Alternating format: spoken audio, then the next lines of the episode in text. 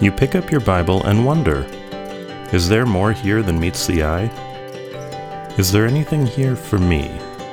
I mean, it's just words printed on paper, right? Well, it may look like just print on a page, but it's more than ink. Join us for the next half hour as we explore God's Word together, as we learn how to explore it on our own, as we ask God to meet us there in its pages. Welcome to More Than Ink. The Gospels all include John the Baptist as the beginning of the Mm-hmm. story of Jesus. What was that relationship? Right, and today John the Baptist is back in the story even though he's in prison, and Jesus is going to tell everyone who he is. He says he's a prophet and more than a prophet. What does that mean? Yeah, that's a curious phrase. Well, let's find out what more than a prophet is today On More Than Ink.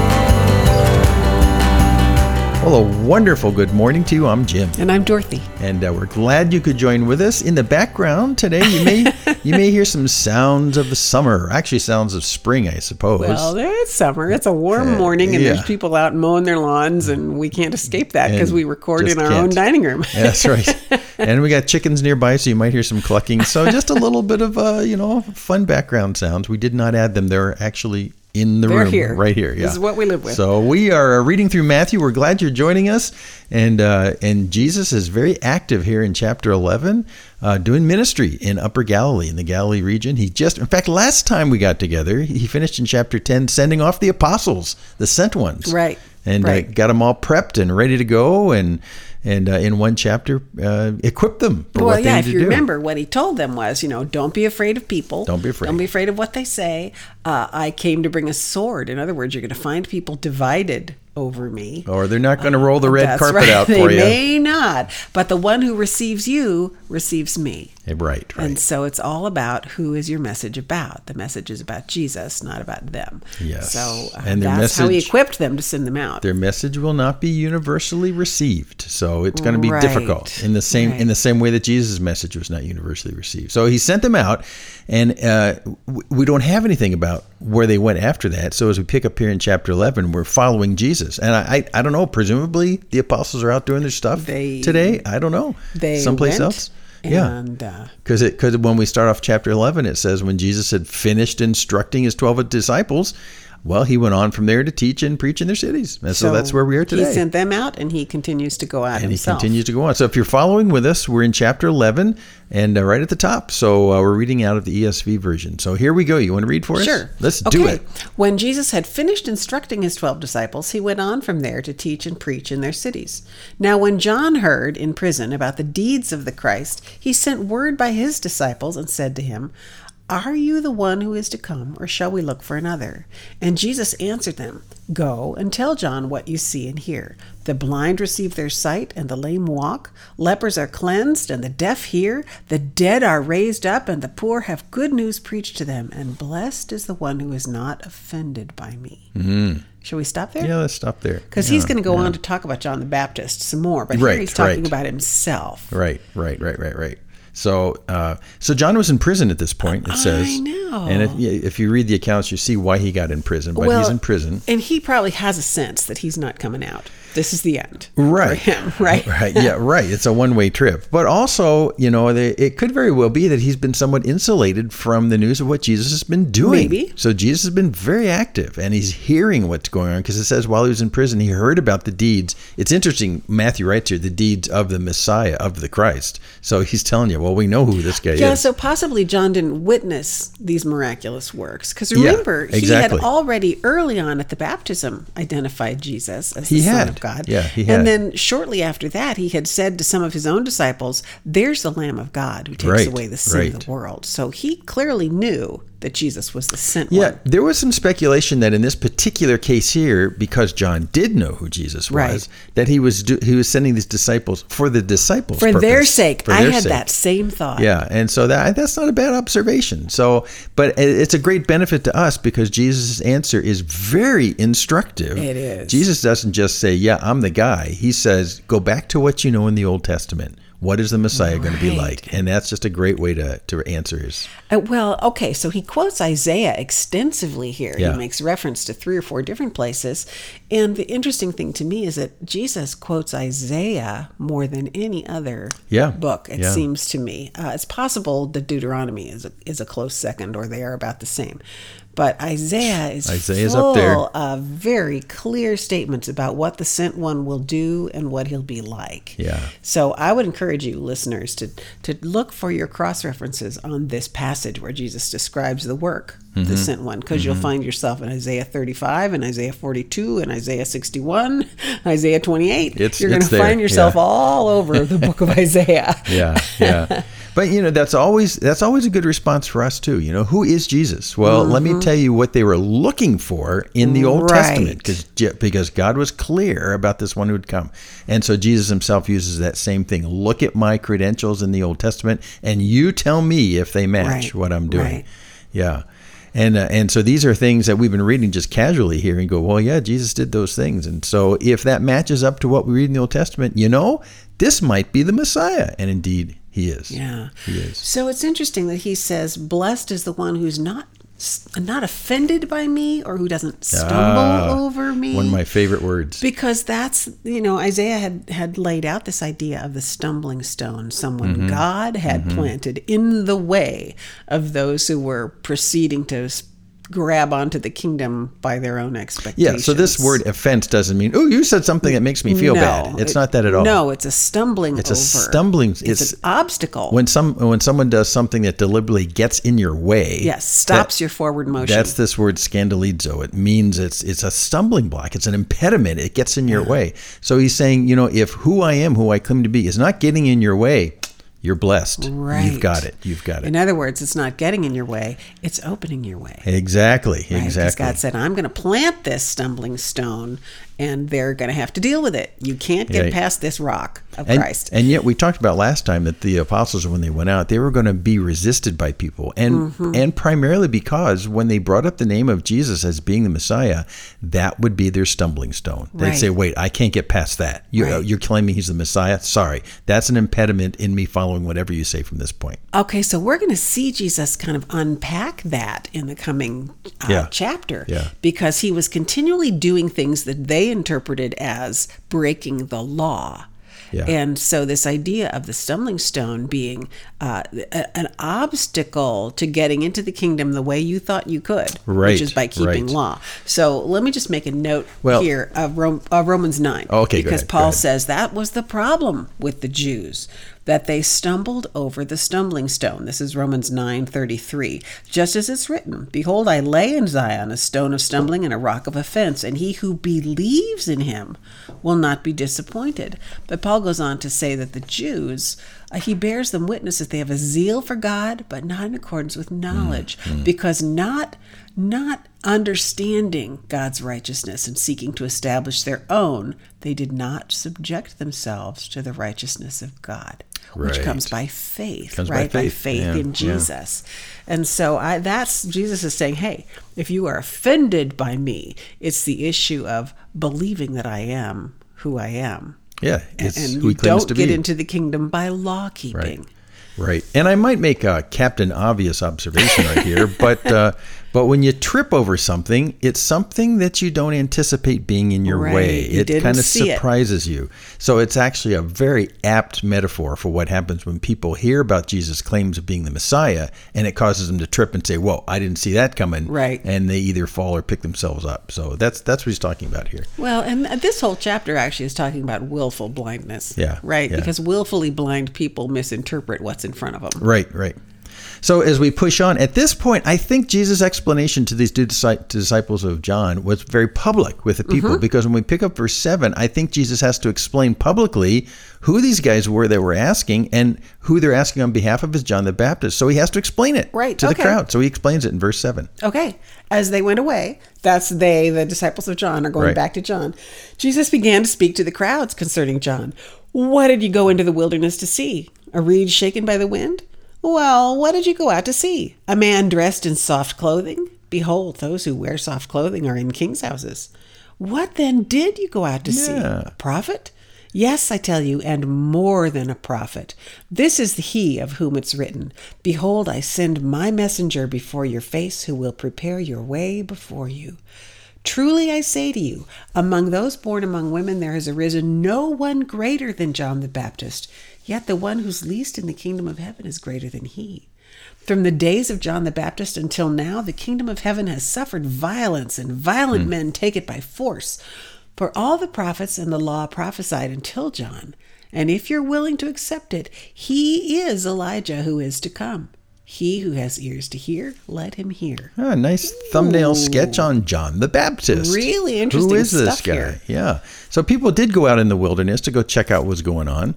Uh, did they go out to see a reed shaken? You know, someone basically Somebody making noise in the wind. noise in the wind. Yeah, kind of a train wreck personality out there flailing around. Or did you uh, did you expect to go out there and see a, a noble person dressed up in nice clothes? No, what you went out to see and hear was a prophet, and more than a prophet. That's Yeah. an intriguing So, statement. in what way was he more than a prophet? Yeah, he's more than a prophet because he's the last of the string of prophets, Right. prophets, and he's the special prophet who is going to be the herald, we call it, someone who Right. Goes ahead of the king. And uh, and this particular last prophet who goes ahead of the king was predicted in Isaiah and Malachi, Right. and that's what he quotes right here. And you'll find those references in your column if you have a Bible with right, cross references. all those So little tiny those that tiny out. print in the middle column. That's important. Yeah, yeah, because because it'll it'll flag Isaiah forty verse three because that's the voice crying in the wilderness, and uh, and then the actual passage he quotes there. Behold, I send my messenger. That's Malachi three one. Right. You'll see those words in that center column. Right, so exactly. chase those babies down and see what they're talking about, and you'll see that this man John the Baptist had been predicted by these two other prophets as someone who had come right before the coming of the So Messiah. it's interesting that Jesus himself says, and he is the last prophet in the Old Testament pattern. Yeah, yeah. Right? But because he's the last one to come and say, Messiah's coming, repent, get ready. well, Because becau- Messiah's here. Well, yeah, because all the prophets before said, "Get ready, the Messiah is coming. Right, Messiah is coming. right. Messiah is coming." And the last guy says, "Boop, here he is." That's okay, so prophet. now we have to talk about this little this puzzle uh, when he says, you know, until now uh, they've been taking the kingdom of kingdom by force, By force, and yeah. violent men take it by force. What do you make of that? Yeah, that's an interesting one because because it's characteristic also the times before John the Baptist. You know, Isaiah and all those prophets were not they're not well received, and they suffered Right, violence. right. They suffered violence, but But, but violence in the hands of whom? Of the religious of, people of the religious leadership Right, who right. should have known better. That's Yeah. important. They tripped over the message that Right. scandalizo again. They tripped over that message. Yeah. So I mean that takes us back into that Romans 9 and 10 passage where Paul says, you know, they with all of their zeal, they were perceiving that the kingdom could be grabbed onto by human effort and Right, will. right, he says it, it's not seized Wh- that way. which is fascinating because let's say these prophets' message is false and they and they go against it by force. That's one thing. But what if the message is true and you go against it by force? Right. I mean, God's message is not going to be stopped by their violence. Right. That's that's what he's saying. They're kind of taking the kingdom by force. No, the kingdom's going to come. It's so interesting that the, the Jewish leadership in the time of Jesus, if you remember, even after he raised Lazarus, they said, Oh, we got to do away with this guy because the Romans are going to come and take away our place. Mm-hmm, Right, right. Right. So they're, Right. by the force of their violence, trying to hang on to their their place in history. Yeah, Right. And yeah. Jesus told this parable in Luke 19 about the, the vine growers who said, Hey, let's let's kill all these servants and then the vine the vineyard will be ours. And they understood Yeah. that he was telling that parable against them. because they get taken out the inheritor, Right. the son. That's right. Yeah, yeah. So this idea of hanging on to your status quo by Yeah. violence, uh, it, Jesus is addressing that in a bunch of different ways Yeah, here. I you know I might point out too the, the Elijah connection is very powerful, especially for Jews, Mm-hmm. and uh, and it's appropriate for Matthew, who's a very Jewish oriented gospel, Right. to point this out. But uh, to this very day, when the Passover is celebrated in Jewish homes across the world, part of the Passover Seder, which is just the uh, the order of the program they do Right. on the dining room table, uh, they actually set a place for Elijah Mm-hmm. at the table. And one part of the Seder ceremony, since they know that the that Elijah will come before the Messiah, is they send the kids to the front door of the house, they fling open the door, and they wait to see if Elijah is coming Right. today. It's a it's a great ceremony, but it it it uh, it signals a very powerful mindset of Jews, and they know this. Elijah is going to come before the Messiah comes. And so what Jesus is saying right here as the Messiah is, well, in a way, you could say Elijah is John the Baptist. However, Right. you could also realize that Elijah did indeed come at the Transfiguration. At the Right. so he so literally he does come, and uh, uh, and and he. And this is I'm moving into speculation land right here, but in in uh, Revelation 11 we talk about the two witnesses who can't be killed and then they are killed. There's a lot of really great commentary says that one of those guys is Elijah come back, who comes back before the coming of the 2nd Mm-hmm. coming of the Messiah. So But you remember when they asked John the Baptist, Are you Elijah? He said, No, I'm not. No, I'm not. I am not Right. literally Elijah Right. uh, reincarnated. Exactly. Um, I am John. yeah. But at the transfiguration, in several chapters we'll get there in Matthew 17, he's there. So, I mean, in a real sense and in a kind of a symbolic sense, it, it happens uh, uh, in a dualism. And you see that a lot in scripture for prophecy. Hmm. Well, you So- want to. Well, just one last thing. Okay. In verse 15, Jesus says, He who has ears Oh. to hear, let him hear. What a- okay. what a great so line. that is a continuous refrain that he constantly says, right? Yeah. You got ears in your head. Let what goes in them But you're penetrate what's inside you. Yeah. And that actually also could be a, another veiled reference back into Isaiah. Isaiah 32 3 says, Then the eyes of those who see will not be blinded, and the ears of those who hear will listen. Yes. Right? You're a human being, you got eyes and ears. Let them do what they're designed to do, which is let the truth into your mind and your heart. It's a, such a great reinforcement of the fact, too, that the gospel and our conversion process starts with our hearing, starts with our understanding something that's factual and tangible. It's not just a fuzzy feeling, it's understanding something in a cognitive sense. And in fact, I, I like to go uh, to Matthew 13 because Jesus says this again. He says, For this people's heart has grown dull, Right. and with their ears they can barely hear, Right. and their eyes they have closed which God had said in Isaiah. which he said in Isaiah. And, said, and then he goes on and says, lest they should see with their eyes and hear with their ears, and and here's the where the traction happens, and understand with their heart and turn, Turn. and Yep. I would heal them. Right. So, but it starts the process of hearing, and Paul says that too. You know, how would they Mm-hmm. believe if they don't hear? So, uh, Christianity is not just a fuzzy feeling that comes upon us. Right. It's a it's a reaction. It's a response. It's a repentance to what we understand and see with our eyes and hear with our ears. And here Jesus is saying, look, if you got ears that work, you need to stop and let them listen Right. and con- contemplate what's going on And here. you know, we kind of use this expression today when he said, "Don't let this just go in one ear and out the other." Yeah, yeah. Right. Let it come into your ears and settle into your internal yeah. person. Or the coach says to his team players, "Listen up, Yeah. listen up, listen up, listen up." Note hmm. Oh, that Okay. takes me back to the Shema. Shema. Hear, O Israel, listen. the great Shema. Yeah, listen. Yeah, God. God is a God is a God who wants us to understand. He, I mean, He gives us eyes and ears and a brain and a heart. He wants us to understand. But that critical understanding comes in our heart, and that's where what we hear and God's Holy Spirit merges those together, and then we respond. So uh, that's kind of the more spiritual side of it. Anyway, let's move on. Let's move on. Sixteen.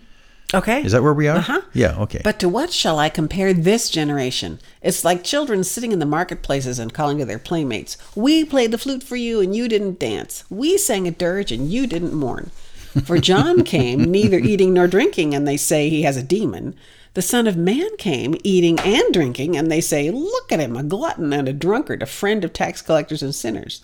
Yet wisdom is justified by her deeds. I, I just love this because 16 and 17 is meant to say that John the Baptist was did not play by the rules. right. He didn't color within the lines at the time. I mean, when when we said you're supposed to rejoice, he wasn't rejoicing, and when we were mourning, he wasn't mourning. Well, and he wasn't doing it right. Jesus. Exactly.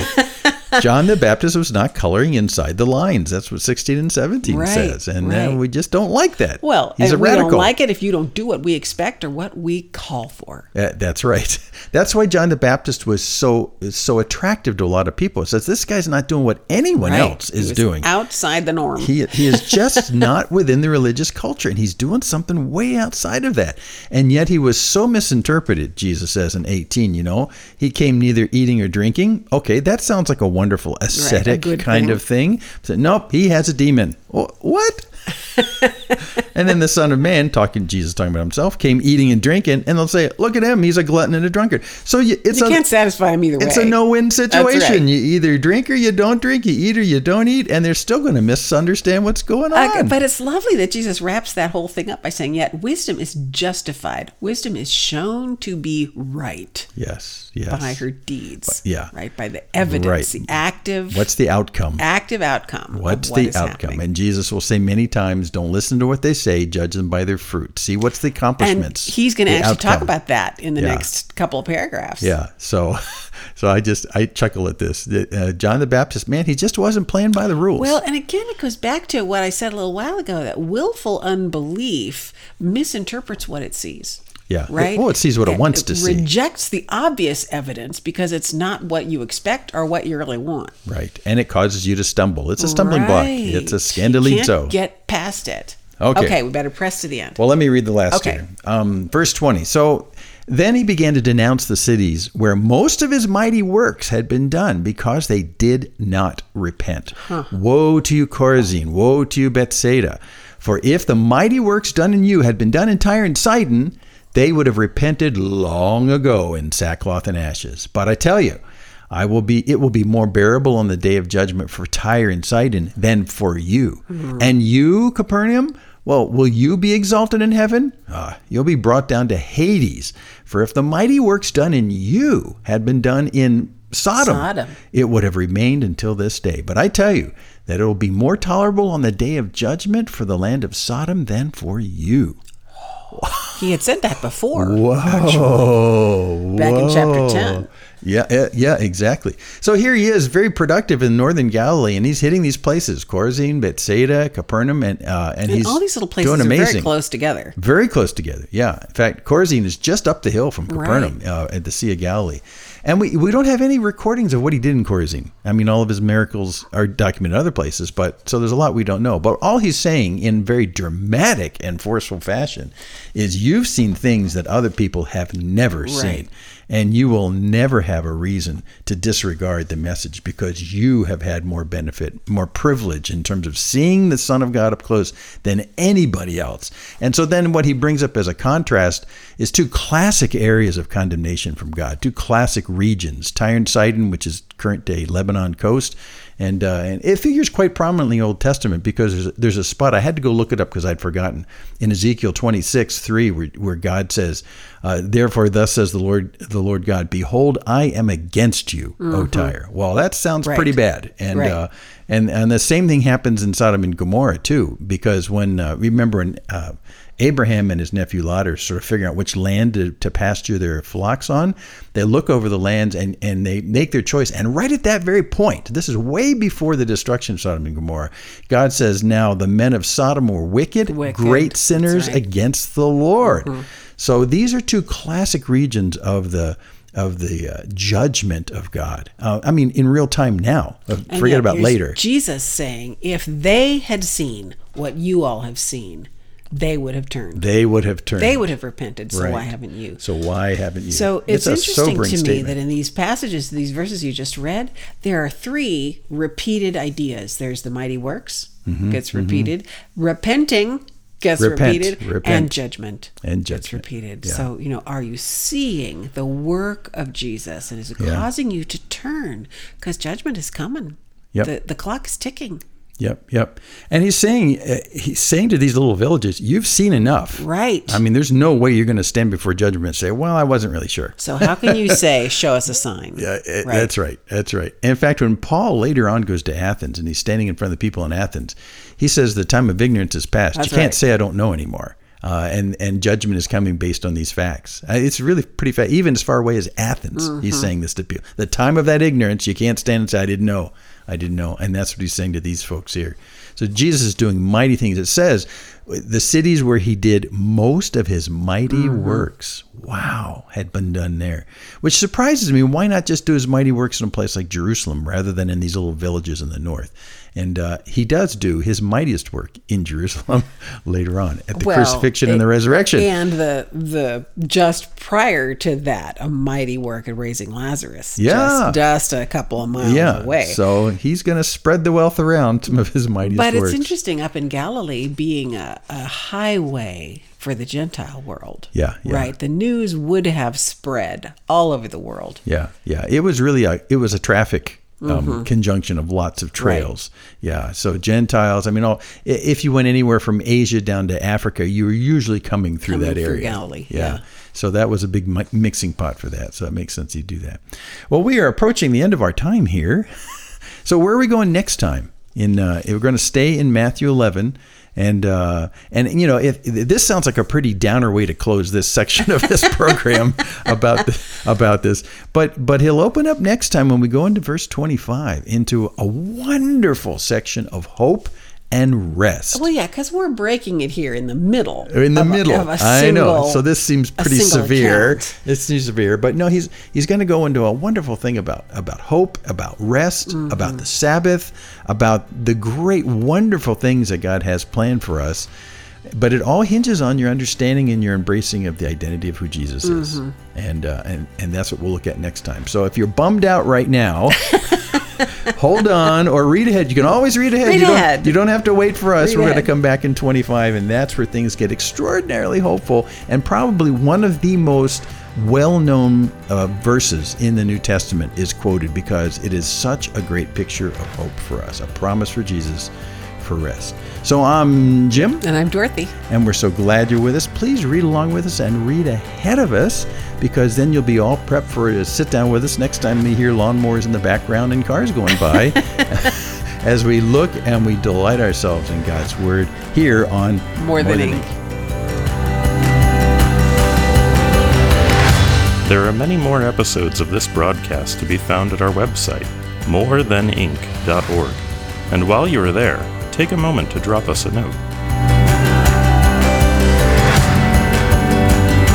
Remember, the Bible is God's love letter to you.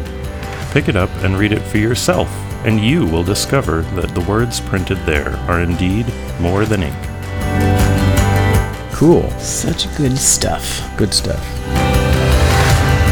This has been a production of Main Street Church of Brigham City.